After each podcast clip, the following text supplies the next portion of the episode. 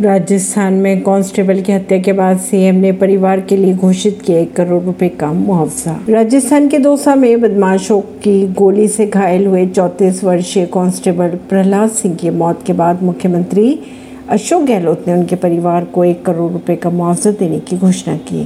मुख्यमंत्री ने उनके परिवार के एक सदस्य को सरकारी नौकरी देने व अपराधियों के खिलाफ फास्ट ट्रैक कोर्ट में मुकदमा चलाने का भी आश्वासन दिया। परवीन सिंह नई दिल्ली से